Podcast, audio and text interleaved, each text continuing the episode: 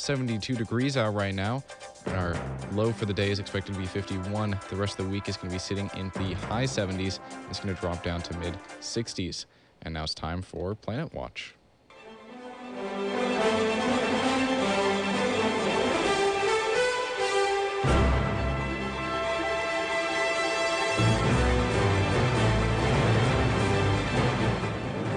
Welcome to Planet Watch, big solutions to Earth sized problems. I'm Rachel Ann Goodman. And I'm Joe Jordan.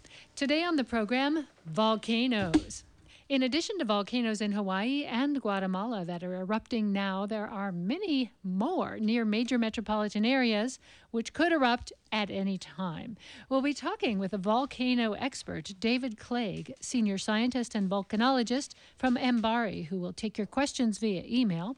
We'll have that interview for you in just a moment. And you can subscribe to our Planet Watch podcast by going to planetwatchradio.com. You can also support us at patreon.com, and that's spelled P A T R E O N dot com slash planet underscore watch.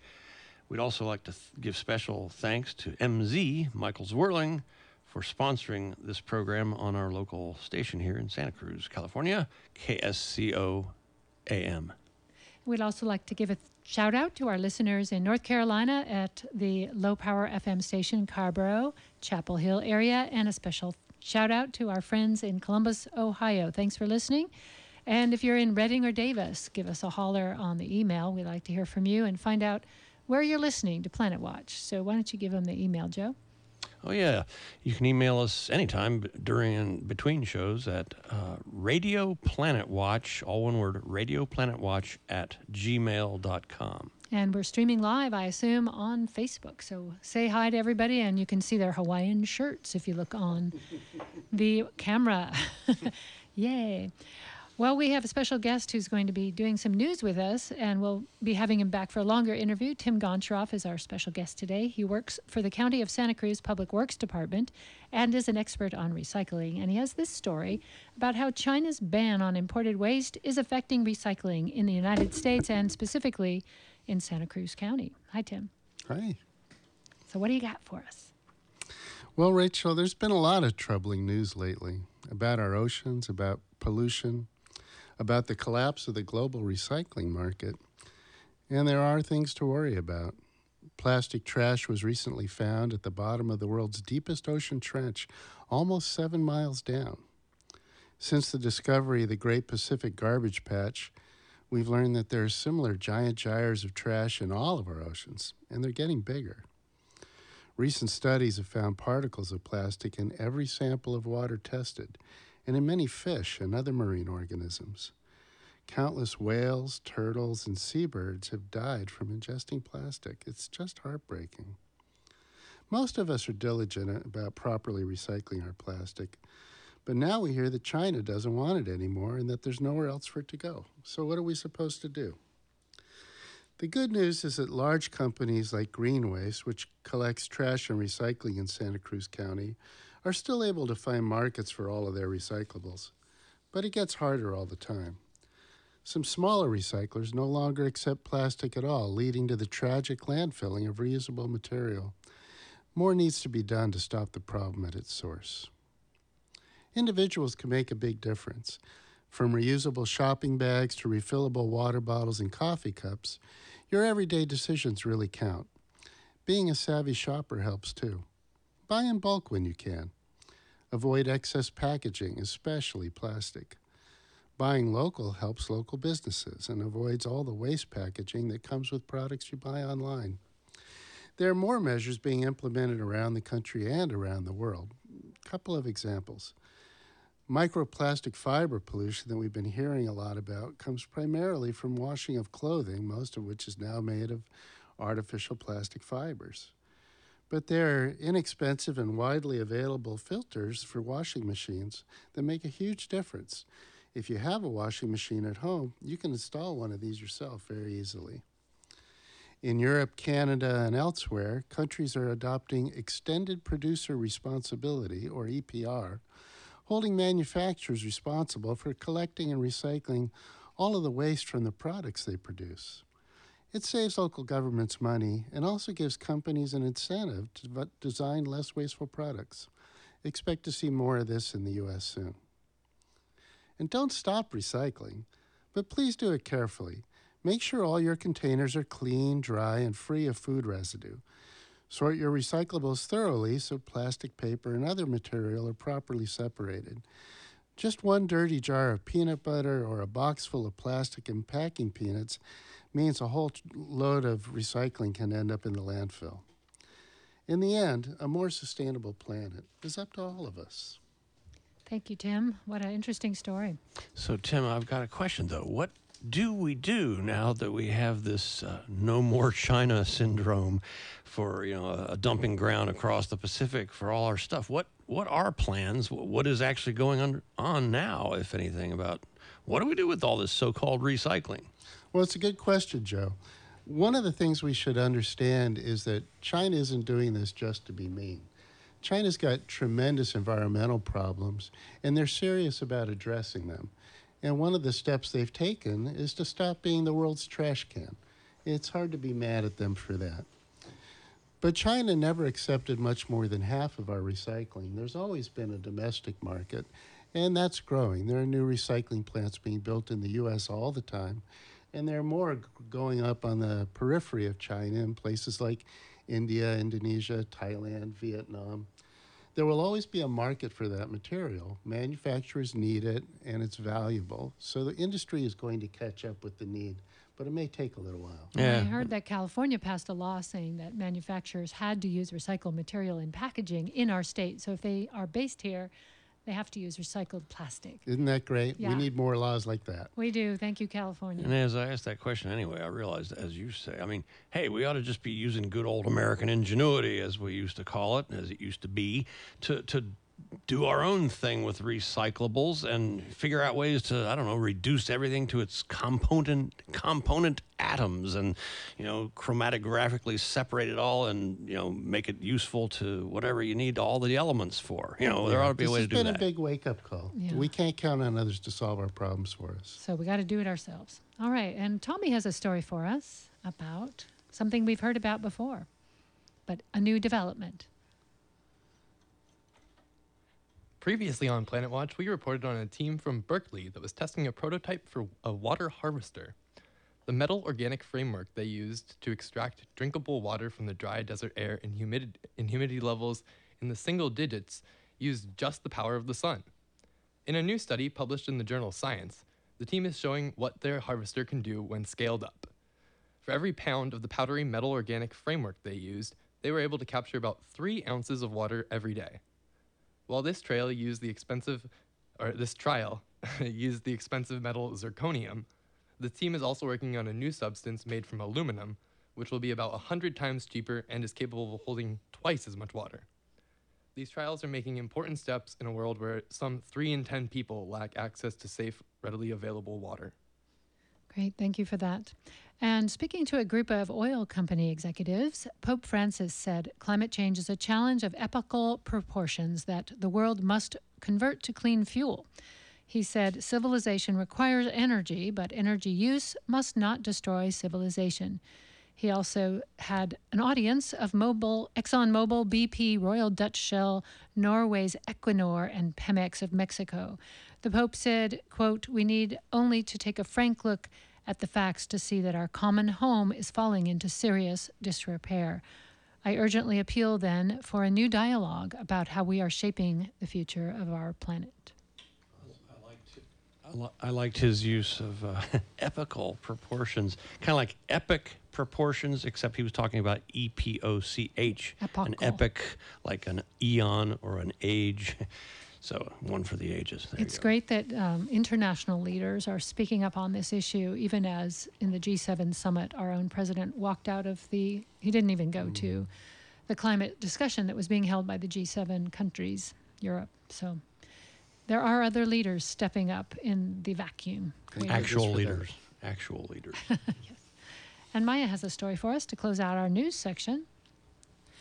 A Canadian company is tackling our global carbon footprint Carbon Engineering, a Canadian enterprise, has successfully demonstrated a way to capture emitted carbon dioxide from the atmosphere and turn it into fresh fuel. Industrial fans draw in air into contact with a solution that traps the carbon dioxide. That carbon dioxide is then extracted from the solution and can be used as a carbon source for making fuels such as gasoline, diesel, or jet fuel. The Canadian firm is already using direct air capture and generating fuel successfully in British Columbia. The engineers claim that the process is scalable, is cost effective, and uses standard industrial equipment. Thank you for that story. That's really interesting stuff. Well, I'm very excited to have our guest coming online here to talk to us. As you might have been following the news, you might have noticed that there's some volcanic activity very actively happening uh, in Hawaii with the Kilauea volcano erupting uh, gobs of lava, even changing a bay to becoming a point. People have been watching with bated breath to see what Pele will do next. And it's not just Pele that's active. There's a Guatemala volcano that erupted rather unexpectedly, killing over 100 people and probably many more as they find the victims. To talk about all of this and how it works and what they are learning about volcanoes and to take your questions via email is David Clague. He's a senior scientist and volcanologist with the Monterey Bay Aquarium Research Institute, MBARI. He spent many years studying Kilauea in Hawaii and now studies underwater volcanoes and their formation. Of course, Hawaiian volcanoes has long been one of his fascinating subject studies, and we're very happy to welcome David to the airwaves. Thank you for being here. Can you hear us? Are you there? Let's see if I can get him on. We'll try. How about now? Can you hear us? I can hear you. All I right, could hear you Mas- before. You just couldn't hear me. Well, now there's a two way communication. So tell us what's happening with Kilauea today. You've been probably following this quite quite closely. What's the latest you can tell us about uh, how that volcano is evolving? Actually, it's been it's been interesting that for a number of days now, it's been doing more or less the same things. It's gotten into a fairly steady pattern of continuing eruptions from one of the fissures down in the lower Puna area, and that fissure is feeding a, about a 12 mile long flow that has entered the ocean at Kapoho, which was a bay and is now a point, as you already mentioned, um, and it is mostly flowing offshore at this point. Uh, at the same time, the summit has also gotten into a much more regular pattern. It's having sort of one explosion a day. They're quite large explosions um, in terms of energy, the equivalent of a magnitude five to five and a half earthquake. And it, it's become very periodic in its behavior at the summit. So the summit continues to collapse, uh, but pretty much it's doing today what it did yesterday, and yesterday it was doing what it was doing the day before, and the day before that, and the day before that. So the change, well, there will be more changes. We just don't know what they're going to be quite yet. So, And Dave, uh, you were once, uh, for a while, the director of the Hawaiian Volcano Observatory, right? That's correct. And That's you- a long time ago. Yeah, and I I think you were telling us that. Uh, well, it reminds me of you know how a stream uh, goes underground sometimes and then resurfaces miles farther downstream. Something like that's going on here, I guess. Uh, you've got stuff going on at the summit where a bunch of clouds of smoke and ash are coming out of the into the sky, but then there's nothing spilling over from there down across the landscape until quite a few miles more toward the coast. You get this blade of kind of a vertically oriented blade of lava that is uh, percolating along through this fissure area and then erupting up into the from the fissure there and then finally spilling into the ocean. Is that right? That's correct. Um, I mean, that is the way that Kilauea actually has pretty much always worked. And the, the eruption has had, there's been a lava lake at the summit for close to 10 years now. And there has been an eruption going on down the rift zone, just not as far away as the current eruption is. So all this transition, the, the eruption that was sort of midway down the rift zone stopped. A new eruption started further away from the summit, and then the summit changed from having a lava lake in the summit to having explosions as the lava that is stored underground has migrated down towards this new eruption site. So it's quite a complicated plumbing system, but, but I think we understand it fairly well. You know, I've got a personal take on this. Uh, I'm supposed to go to Hawaii, uh, to the Big Island. I call it the Country Island. It's a real country island, uh, and in August. And of course, it's been experiencing a real drop in tourism. Uh, probably based on bad information, because uh, you weren't you telling us that hey, as long as you're not planning to hang out a whole lot in the southeastern part of the island, you're probably okay. Yeah, the the press is sort of given a, a a view that the whole island is being buried in lava, and actually, it's a very tiny little part of the island that is being buried in lava. And it's actually a part that very few tourists ever went to. So it it doesn't really affect the the tourism even on the Big Island, much less the other islands. The one area where that might not be true, and it depends on the way the wind is blowing and how strongly, is that all the volcanic gases do get blown elsewhere. They don't just disappear really, really fast, and they can affect air quality. So you could end up with the equivalent of a sort of a smoggy day in the San Francisco Bay Area um, on the west coast of the island might have a little more of a sulfury smell to it than that. Um, and occasionally that actually goes as far as some of the other islands. But uh, I haven't heard of Honolulu or Maui being having effects uh, this time around. And David, I wanted to ask you um, if you could tell us a story about your encounters with Kilauea. Um, many people now are having very close encounters. They hadn't expected to see lava up that close at 200 feet in the air. Um, when you study lava, do you put on some special like heat insulated suit and like gather it up in a scoop or what do you do? Tell us some stories about being a volcanologist. It must be dangerous and exciting. Well, it, it is both. Um, generally, the staff at the observatory do not use heat repellent suits and things, or we certainly didn't when I was there 20, 20 some years ago. Um, in part, it's really a good thing to be able to feel how hot the area is where you're working tells you how long you should or should not stay there. If you have on a suit, you're still getting hot. You just don't feel it as much. And so um, I never have liked them. Um, usually, if you need it, you're someplace where you shouldn't be. So, how close have you gotten to lava? What's the closest you've gotten where you started to singe? Um, well, actually, it'll it'll it'll give you a nice uh, radiant heat burn um, in a fairly short time on you know face and hands and things. Um, but I mean, we sample lava just with a with a rock hammer, and you scoop it, dump it in a bucket of water to to quench it, and so you're literally your hand is six inches from molten lava when you collect it. Um, This is not a moving, pretty- not moving very fast. I take it. Hopefully, it's not moving really fast at that point. Um, this flow is is different. It's a it's a very um, large volume flow. Most of the last 35 years that Pu'u has been erupting, it's been erupting rather quietly with little lobes of uh, smooth pahoehoe lava, um, which advance slowly, and as long as you're paying attention, it's hard to get in too much trouble. Um, this is a great big channelized flow uh, of rubbly lava, and so it's it's more dangerous. There's much more heat there, and I suspect that they are collecting samples that are pieces that were thrown through the air and have landed on the ground.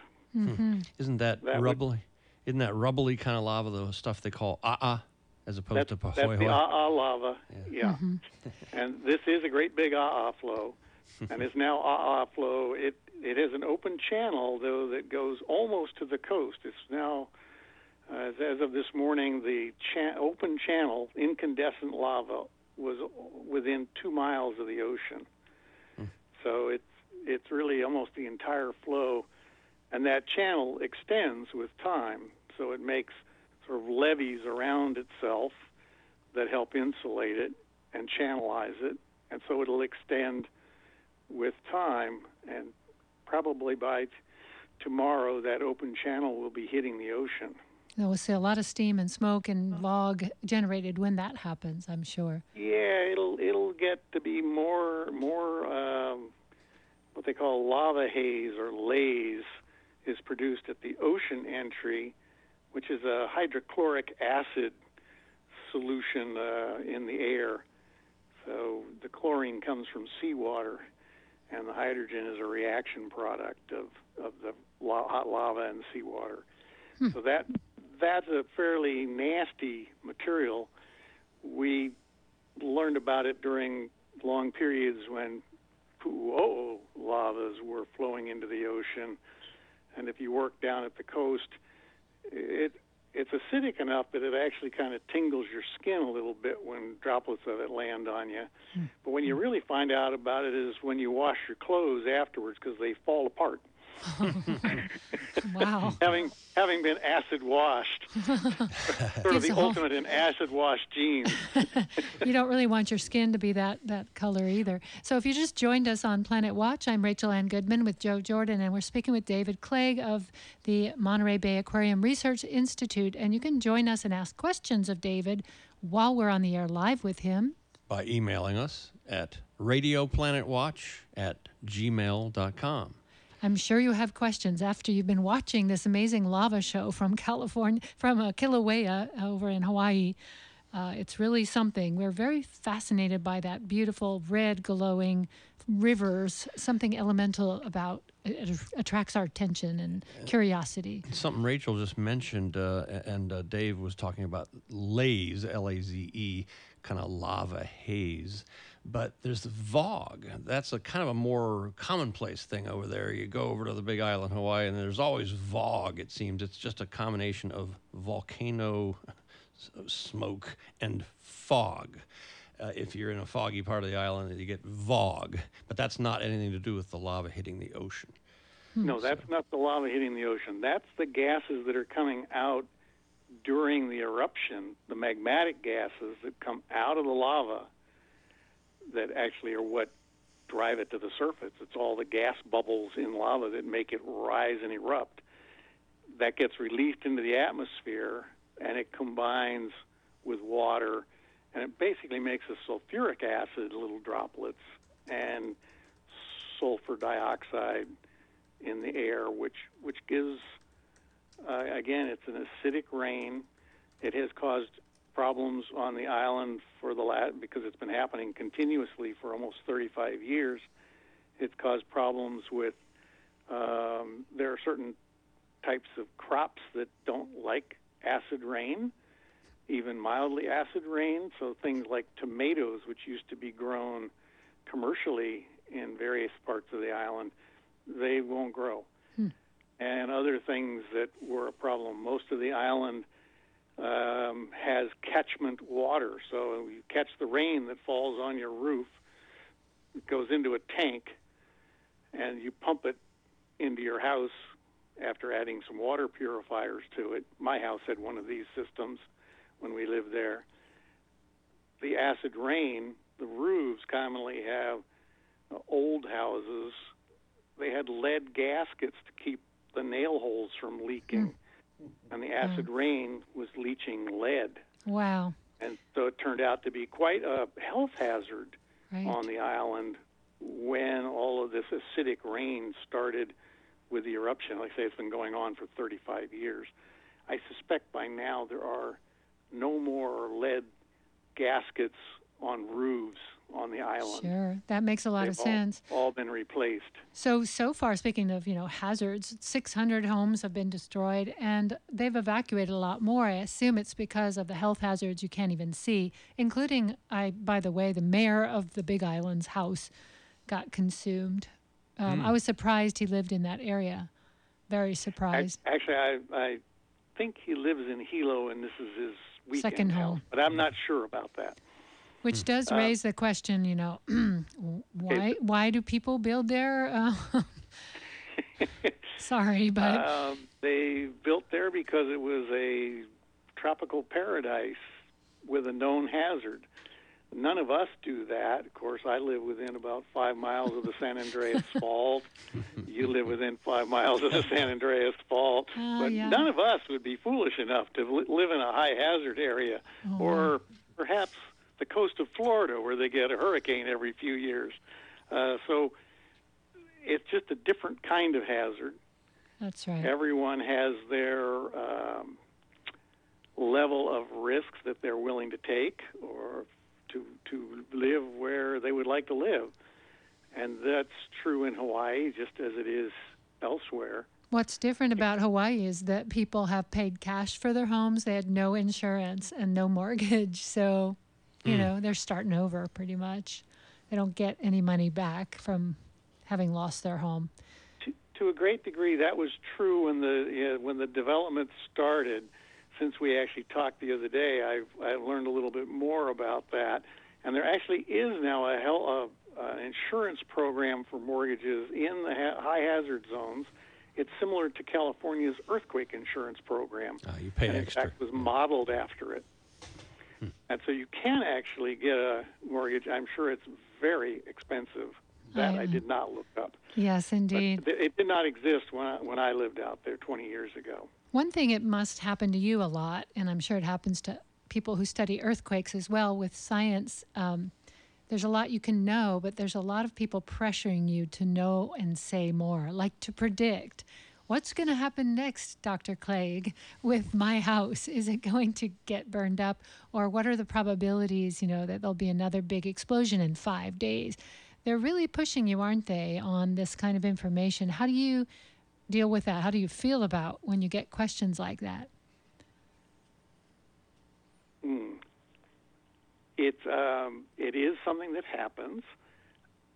Most of the public and most of the media want a yes or no kind of answer.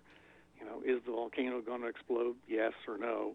Is the lava flow going to cover my house? Yes or no. You have a 50 50 chance of being right. And the science is actually not very good at that scale. Um, we can predict that the flows are going to continue from someplace until they stop, and you don't know when it's going to be. right. And so, uh, my favorite expression on this is that predictions are hard, especially if they're about the future. Yeah. Old Yogi Berra. old Yogi Berra statement, and it's it's absolutely true in hazards prediction, and it's true in all kinds of hazards. Earthquakes, it is strictly a, a probability based on what has happened in the past. With eruptions, it's largely based on what has happened in the past. And right now, Kilauea is doing a series of events that we haven't ever seen before. And so it makes the predictions exceedingly difficult. And I mean, I, I could just as easily say, oh, the eruption's going to stop tomorrow. Or I could say, hmm, I think it's going to last for 200 years. And there are models that one could use for anything in that range. Um, it, and it also, what happens today does affect what happens tomorrow. Mm, not so much with earthquakes. Uh, what happens today, you you don't. It has almost no effect on what will happen tomorrow. And weather effects are even worse. That you had a hurricane this week doesn't mean you won't have one next week. Right. In California, even we've been it- uh, dealing with that probability issue for a long time. They've been saying the big one's coming ever since I was a kid. And they said it's going to happen within 30 years, or at least that's the way I heard it. And then when 30 years was up, I kept thinking, well, good, we got through that 30 years, then maybe we're safe. totally. Lots in Palm Springs are a real bargain now. Yes. Well, It's when it when the when the likely event does not uh, when the, an event does not happen within the period that the scientist expected it to happen, it actually means that the probability of it happening in the next 30 years is greater. So let's go back to the monitoring side because you guys do like take the the volcano's temperature and its earthquakes and you're testing it all the time. That might not be to let you exactly predict, but you can give reports on kind of what the days, you know, eruptions are looking like now and what what might happen in the short term, right? I mean, you are monitoring not just for science. You're hoping to give people some information and Yeah, for for example, the areas that are evacuated, in part, they're evacuated, and, and there are, oh, I don't know how many houses are still evacuated, but it's probably another 1,500 in addition to the 600 that have been lost. It might be more. Um, those are based on immediate threats. Otherwise, in other words, there's a lava flow still or an event that's still active nearby and it could start spilling lava in a different direction, or it could be because of the volcanic haze. Turns out most of the evac- current evacuations in Lower Puna are because all the roads have been cut.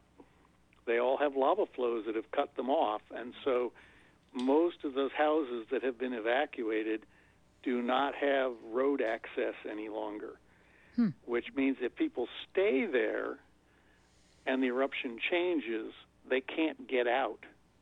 They'd have to walk out, I guess. So, one question I wanted to uh, also remind our audience you can ask questions of uh, Dr. Clague. He's here with us, he's a volcanologist. He studied Kilauea and other volcanoes quite extensively. So, if you have questions about Kilauea or the one in Guatemala or Mount St. Helens or Lassen or Shasta or Rainier Or um, Yellowstone. yeah, or the super volcano. Now would be a good time, and you can email us at Radio Planet Watch. That's all one word at gmail.com. And we may venture to the telephones if we feel brave enough. I had a question. Speaking of Yellowstone, we were talking about time scales a minute ago. Now we move to millions of years, but maybe less than millions of years for the really, really big one. Um, something that uh, Dave told uh, Rachel and me on the phone the other day that blew my mind. I sort of think of my head as a volcano. One of the most mind blowing facts that we got was that when Yellowstone went off big time, like, uh, I don't know, a million years ago or so, the reason why the whole Midwest is so fertile, the breadbasket of the world, is because of, I don't know, inches or feet of ash deposited during a huge eruption of Yellowstone uh, way back when. And uh, Dave says that could happen, or it's probably going to happen again. T- tell us the story on that one, Dave. Wouldn't it keep well, us it- up at night? I don't want to hear it. It isn't that it, that it probably will happen again. It will happen again. Oh, but damn.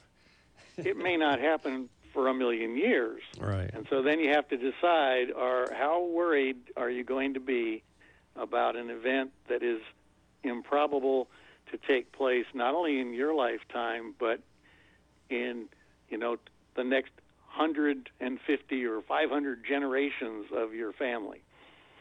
And that's the kinds of time frames that geologists are sort of used to thinking about as million year time scale. And yes, these things happen, but they're exceedingly infrequent events. Uh, um, one that I'm very familiar with the, the timing of there are gigantic landslides that have occurred around the Hawaiian Islands.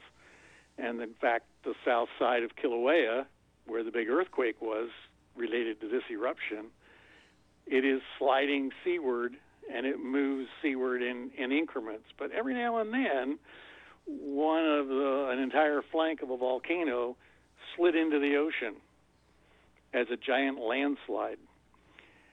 And and it turns out there's about 17 of these around the islands. So the islands are 5 million years old. So in 5 million years, there's 17 of these that we know about, which means it's an event that happens every 300,000 years, sort of numbers. And I find it hard to worry about things that have that time time scale. When they say you're overdue for, you know, whatever, I always say, well, what does that mean, overdue? Does that mean someone's getting angry that we haven't had an earthquake yet in 300,000 years? Um, I think we are going to take a few questions by phone if people have questions. And Joe, you can give the phone number out. We'll let Griffin do yeah. a little work here with Yeah, us. Yeah, we're going to do a little uh, something kind of unusual here, a little special treat for today since it's such a hot topic. Um, call 479 1080. 479 1080. if you wanna- 831. Yeah, in the 831 area code, right. If you're listening That's- live. that's where if you're listening uh, Yeah, if you're listening, in uh, North Carolina, archived, uh, no hope. Yes, but you can always email us and we'll try to forward your email to our guest. We're talking with Dr. David Clague. He's a volcanologist, and you can also write to us at radioplanetwatch at gmail.com. Do you have any questions over there in the peanut gallery? Nope, people just aren't interested in volcanoes. That's why they're covering them 24 7 over there. It's too, Um, too beautiful. Everybody's working in their spring garden today. Yeah. It's too enjoy- beautiful a day here in the Santa Cruz area. That's Let's sure. uh, move to Guatemala and ask you uh, how were people taken so off guard by the explosion of the volcano in Guatemala? Okay, so Guatemala is not my area of expertise, so to a certain degree, what I know is what's in the news. Um, that volcano, um, El Fuego, has been active for a number of years, and it had a, a sort of a series of events that it would do that were quite small. And I think the people who were living on it got used to the events being very small and actually something that they could watch. And that was, and, and this time around, it did something much bigger and more dramatic, and it caught people off guard because they, it had gotten into a pattern. Now, when I look at Kilauea right now, I think the same thing. Kilauea is getting into a pattern. The flow is doing today what it did yesterday. The uh, summit had one explosion today. This, you know, overnight. It had one the day before. It had one the day before. They're now kind of 20 to 25 hours apart. We don't want to get complacent and think that we understand what it's doing, because they can always change to a different dance. Great. And that's sort of the way I think about these series of events. And I think that's exactly what happened in uh, in Guatemala. That that the volcano had sort of lulled everybody into a false sense of security that they knew what was coming next, and, And then it, didn't. then it pulled a fast one on them. Yeah, and we then have it, a. yeah, it basically it basically you know pulled an extra ace from up its sleeve and off they went. So uh, we do have a caller from Pacific Grove. Dan is on the line. Let's see what he has to say. Dan, do you have a question for us? Oh, let's see if I can get Dan on the line. uh, Oh, there really we go. Really interesting show. Are we on now? Yeah, hi. Hi, how are you? Good. Hey, uh, great, great interview. I really appreciate uh, this gentleman joining you, and you're doing a great job. A couple uh, things come to mind. Back in the in the early '80s, about the time of uh, within a year of Mount the Mount St. Helena eruption, there was also I think that was '81 or two. Then there was also a massive eruption in southern Mexico. I was very nearby that one called. They called it El Chichon. Uh, locally, it, it shut down railways, highways, everything south of Mexico City for almost a week. And then also within a space of a year from Mount St. Helens, there was, uh, was it Pinatubo? There was a massive one in Asia. 91. So, well, Yes, there was, a, there was Pinatubo. another, another large one about that time frame. And then I, I remember seeing a climatologist interviewed uh, on television, and the question was asked of that person, will this affect our weather or the longer term climate? And the fellow said, oh, absolutely.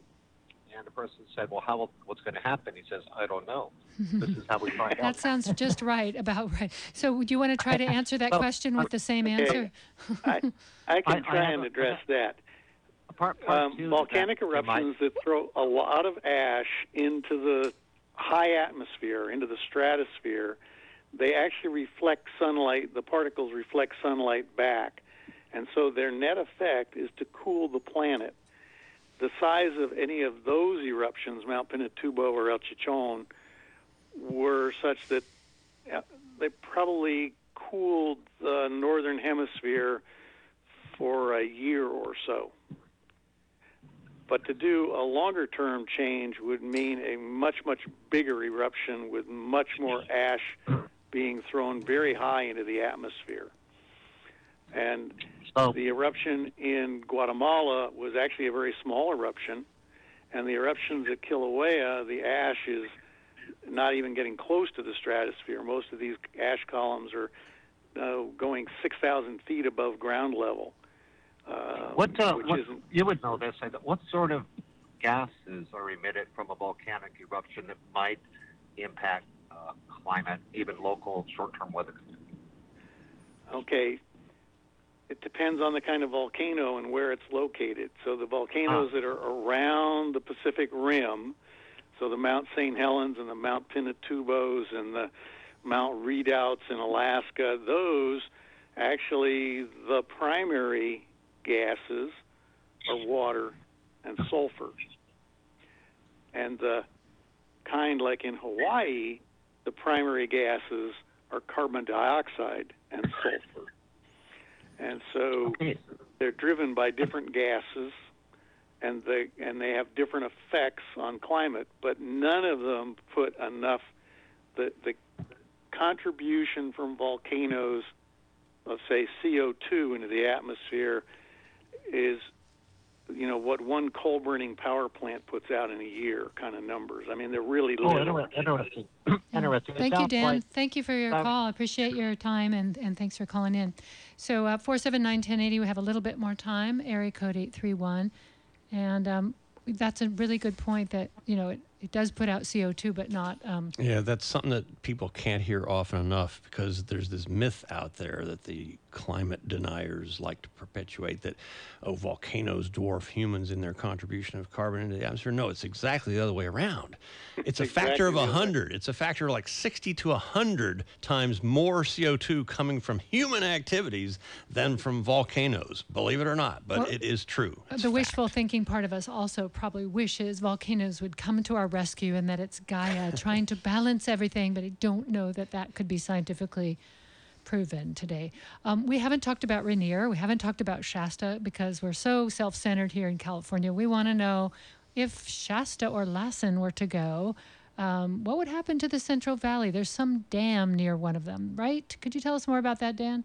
I mean, Dave. Sorry. Okay, well, well, okay. Um, Mount Shasta, in particular, is just north of Shasta Dam, which is a, one of the larger reservoirs in California, and probably an eruption that actually poured material in, into that or ash flows into that could could breach that dam. Now, Shasta is not. I mean, it, it has earthquakes every now and then, but it's not a, it's not a highly um, active volcano at this point. Um, it is also monitored carefully, so they'll know before something happens there. Same for actually for all of the Cascade volcanoes, starting from from Mount Lassen north to, all the way to Mount Rainier and Mount Baker beyond. So all of those have monitoring equipment on them. Um, we do actually have volcanoes that aren't monitored elsewhere in the world, and um, you know things in the Kuril Islands and Kamchatka and places like that do not all have monitoring equipment on them, and they pose sort of unknown airline ha- hazards or aircraft hazards. And They, can- they can erupt, and we don't even know about it until you get a, a report from a pilot that they see an ash column. And what about Rainier? That's a pretty dangerous one simply because so many people live near it. Is that correct? Yeah, I would consider Mount Rainier to be the most dangerous volcano in North America, uh, mainly because it doesn't have to erupt to be dangerous. How so? It well, it has uh, a lot of altered rock and loose material that it's made of, and so an earthquake or a really heavy rainfall fall could actually create mud flows that come off of it, and so it and there, and there's a very large population living on its lower slopes, so it's it's a dangerous volcano and. Um, it's again is not one that that rumbles very often, so it it doesn't it doesn't have earthquakes very frequently. Uh, most of the Cascade volcanoes, every now and then, they'll have a little earthquake swarm and get everyone's attention in the volcano business. Um, but Rainier, as far as I know, hasn't had any of those for quite some time. Speaking of the volcano business, as we wrap up this interview, this must be an exciting time for you. Getting well, a lot of action. always there's always volcanoes erupting. For me, it's exciting just because it's one of the ones I know best is is is active right now, and so that's that's been um, exciting. Uh, you don't learn a lot from a volcano when it's not doing anything. You don't really learn how it how what its behaviors are and what the plumbing is like and sort of what makes them tick. And when they well, I like to phrase it, when they get cranky, then you learn a lot about what's going on inside them. Unfortunately, that's also when they're that most hazardous. So you you start to have we learn more about the volcano to understand it so that we can prevent losses in the future. But the times when you're learning the most are when there are losses occurring right now. Yeah, but you're also That's gaining really true with gaining real all, estate. all volcanoes. We're, we're actually making the earth have more land and real estate as as the only way you can really do that, except to like have landfills and stuff. So Just in case, speaking of land, people uh, are a little bit uh, sparse on the geography. The huge population we were referring to right next to Mount Rainier is, of course, Seattle, Seattle Tacoma area, uh, major, wonderful city. And uh, so let's hope that Rainier cools much, it for a of good which long is time. built on ash flows from and mud flows from Mount Rainier. Well, this has been a fascinating conversation. I could talk to you all day, but unfortunately, we're just about out of time. I want to thank you, uh, David Clague from MBARI, from the Monterey Bay Area Aquarium Research Institute, just down the way um, in Monterey, Moss Landing area. It's been a fascinating discussion, and uh, wish you well in the next uh, months or two as you look at all of this activity and learn more from it. Thank you very much. And Dave, you're welcome to, you know, hang on. We had him not in the studio, but by phone, but the voice connection was really good. But uh, we, you could, you're welcome to just hang on and tune in for the rest of the show, all eight more minutes of it or so. So, but great talking with you, and Okay. thanks so much for joining us. Okay, you're welcome. Bye bye. Bye bye. Bye. Yeah, so uh, let's see. We are going to just finish off the hour here with our usual uh, oddball stuff, you know, stuff from the sky, you know, science ideas, quizzes, puzzles, and so on.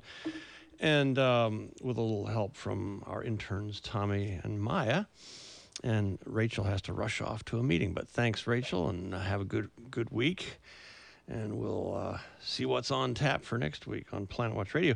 Um, so, something that uh, is happening tonight, wherever you are in the world, and we do have people listening on all seven continents now, by the way, and at least 20 some odd countries, um, is you will see the brilliant planet Venus in the west in the evening lined up with two bright stars. It'll, they'll be making a perfect line. And Rachel, check that out through the trees uh, when the sun goes down up at your place there too, up the road in Bonny Doon.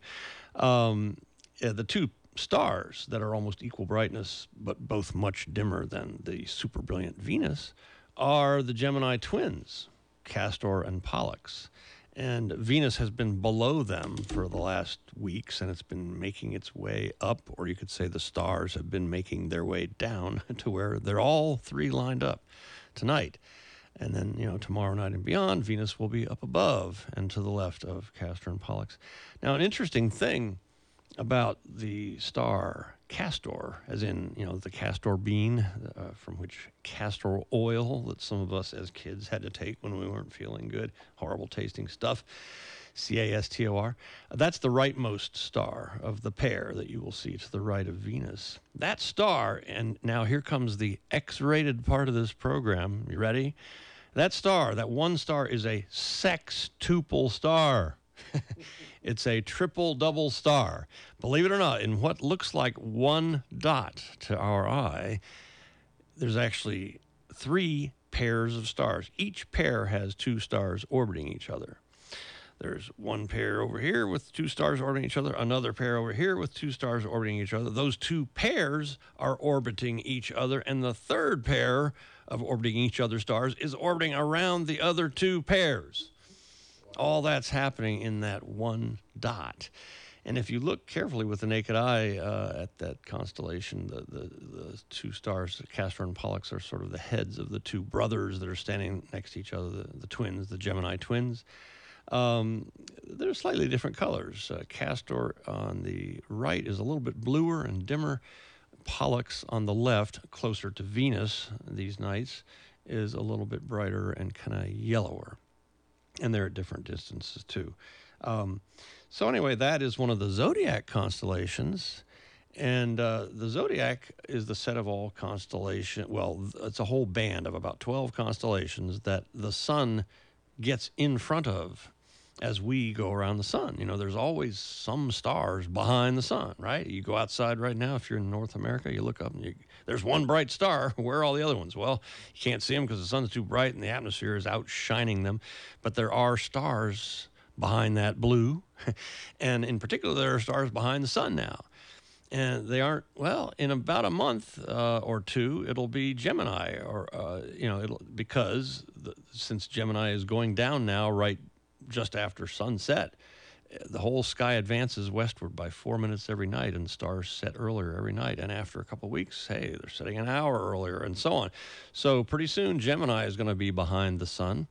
And so, if you are a Gemini, you were born in one of the late spring or early summer months, and uh, it is your constellation, but you cannot see your zodiac sign during the month you were born because that's when the sun is in front of, in the way of your constellation. That's something that uh, a lot of uh, even astrology people don't necessarily know about.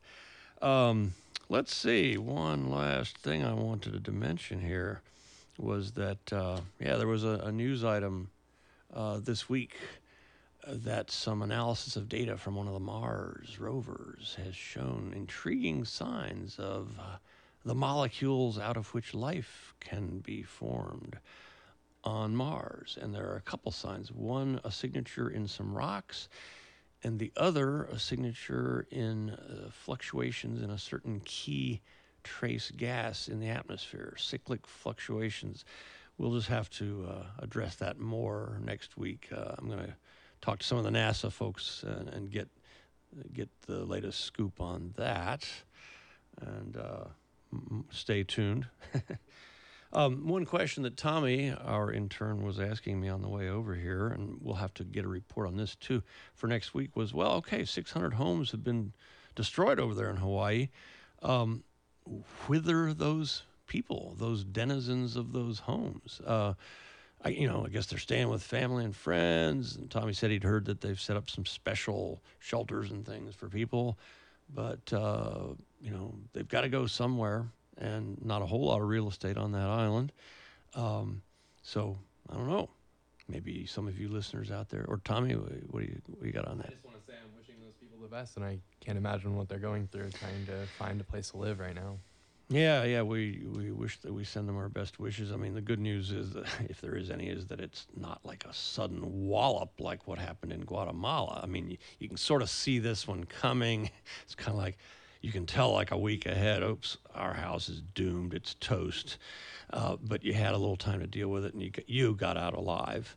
Right. But uh, the constant coverage on the news has to be kind of tough to watch. Yeah. Well, I think it's time for us to sign off now. Maya is going to use her talents to, and our engineer Griffin, thanks to you, we're going to bring in the Planet Watch music, which is the Jupiter uh, track from Gustav Holst's The Planets. And there it is. So this has been Joe Jordan. Thanks to our special guest Tim Goncharov, Tommy pleasure. Martin, Maya Rodriguez, and Rachel Goodman. And keep an eye on the sky and have a great week and you can catch our podcast at planetwatchradio.com. Thanks for listening. Bye bye.